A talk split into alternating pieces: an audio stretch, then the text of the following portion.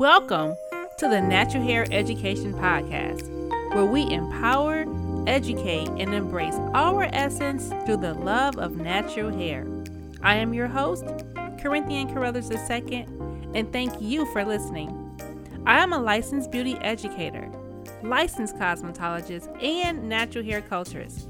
I am co owner of Creative Hair School of Cosmetology and creator of Natural Hair Education where I guide, teach, and coach beauty school students and professional stylists on their path towards mastering and increasing their value and income in natural hair care and braiding. On this platform, we will discuss real hair stories, break myths, and grow in self love.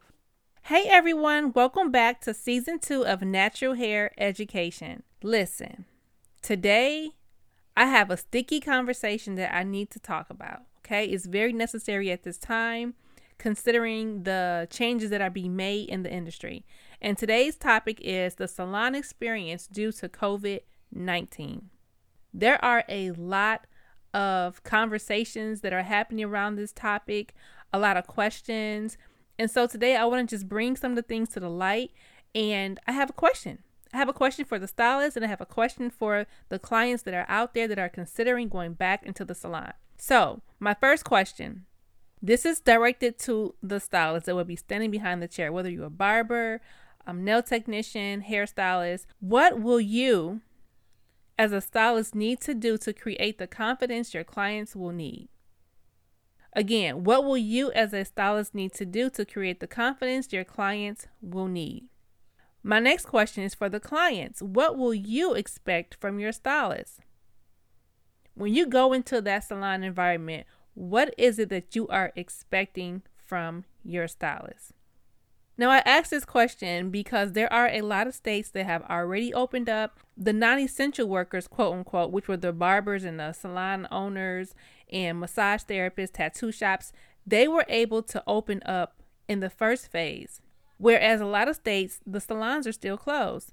Now, I'm in Michigan, and our governor has recently released a statement saying that it's very unlikely that salons will open in one of the first phases. And aside that, you know, there are a lot of people that are very angry about this as well. We even had a, a what was it a a operation haircut on our Capitol's lawn. Like people were actually out there cutting hair, trying to prove a point to the governor about non essential businesses being closed. And those, of course, including the barber shops and the hair salons. But here's my take I'm not defending those people that were out there because I feel like you should always obey the laws of the land. However, I want everyone that is listening to realize that barbers and hairstylists are essential workers.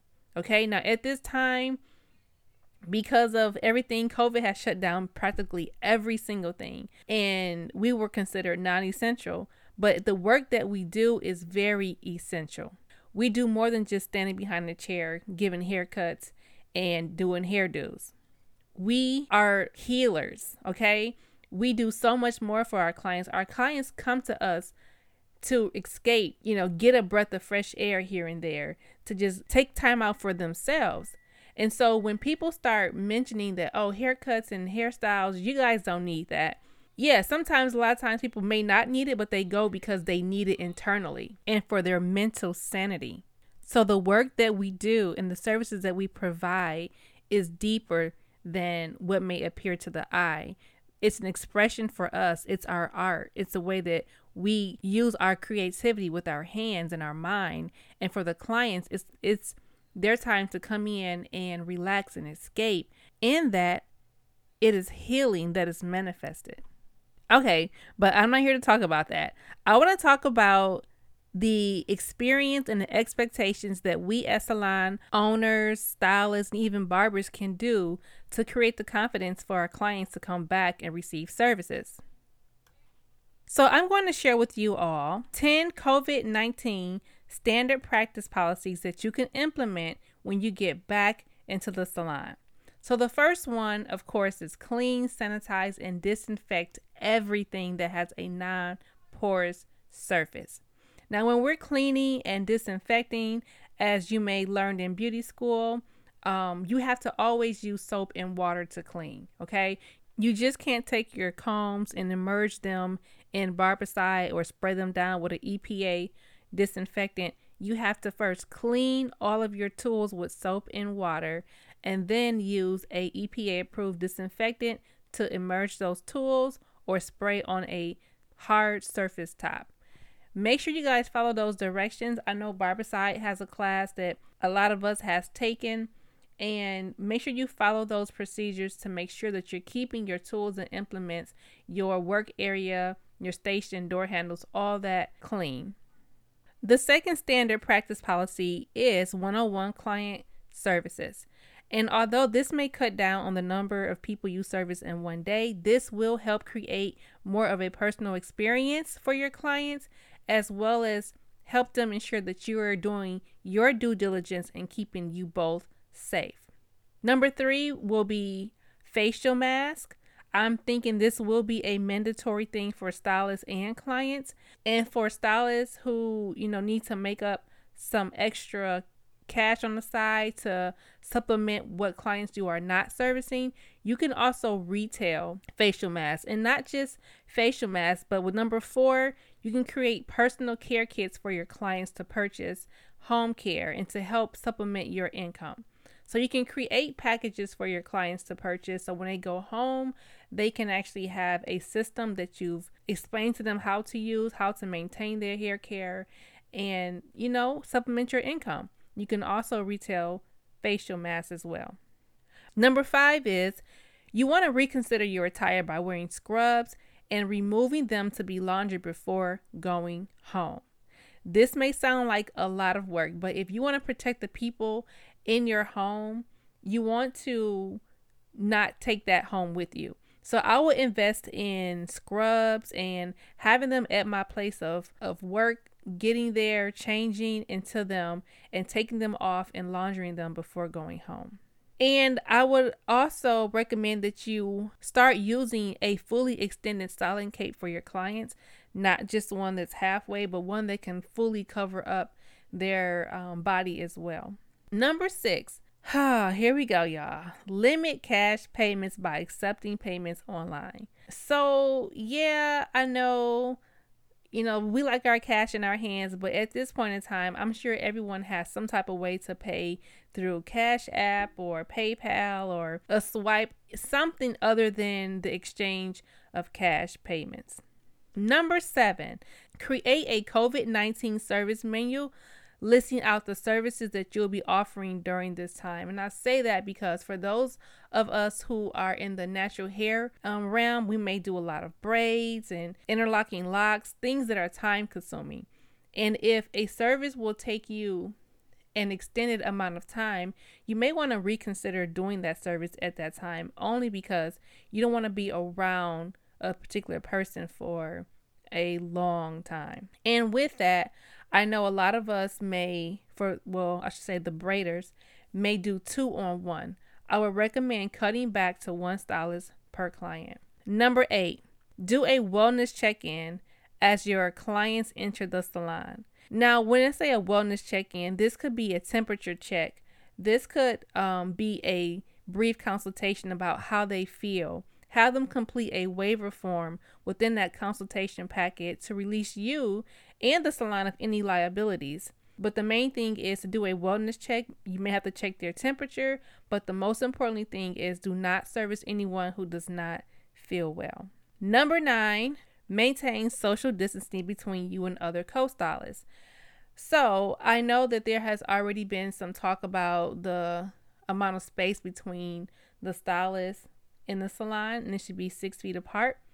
Make sure you and other co-stylists are keeping your separate distancing. And if you have clients that are waiting for services, make sure they wait in their car instead of waiting in the salon, especially if it's a small environment. I know a lot of people are in suites, and suites can get very small, especially if there's more than one person in there. One one if there is more than one stylist in there. So take that into consideration as well. And number 10, you want to wash your hands regularly between clients. Wash your hands like never before, okay? Because we're constantly touching different tools and implements, and things like that. And I want to just add with number 10 um, make sure you have enough tools in the day to service the clients that you have on your books so that you don't have to take out time to go and disinfect combs and wait until they're done. You can actually move on to the next client once you sanitize that area. You can take those combs or brushes that you have, place them in a container with the lid, put them to the side. So at the end of the day, you can actually go back in and clean those implements and tools. I know this may sound like a lot, but a lot of this you've already learned in beauty school. You've been through infection control, you've learned the different methods of decontamination. So you know what it takes. That's why we are licensed. We're licensed because we understand possibilities of contamination, contagious diseases. We understand all of this. That is why we spend hours learning this craft getting our license so that we be able to serve in such a time as this. So, just to recap, for those who are going back to the salon as a stylist, what will you as a stylist need to do to create the confidence your clients will need? That's going to be major here. And clients, what will you expect from your stylist? Now, typically, when people walk into a salon, the first thing they do is observe, they see how clean it looks, the second thing that usually pop up is the way it smells. Do it smell clean? Can I smell that they've been cleaning? And then lastly, they're going to be watching the protocol. What are you doing to ensure that both of you are safe? If this information was valuable to you today, I have a free ebook that I'm giving away, and it is the five principles to understanding and performing natural hair services, which includes a bonus chapter that covers the 10 COVID 19 practical procedures that we will need to implement when we get back into the workplace. If you want a copy of this free ebook, all you have to do is go to naturalhairedu.com and submit your email, and I will send you over a copy of the ebook, which includes the 10 COVID 19 standard practice policies. So, I want to say thank you for those who are listening. I ask that you follow the podcast, subscribe, and leave a review or comment. I would greatly appreciate that. Let's continue to empower, educate, and embody our essence through the love of natural hair. I'll see you next time.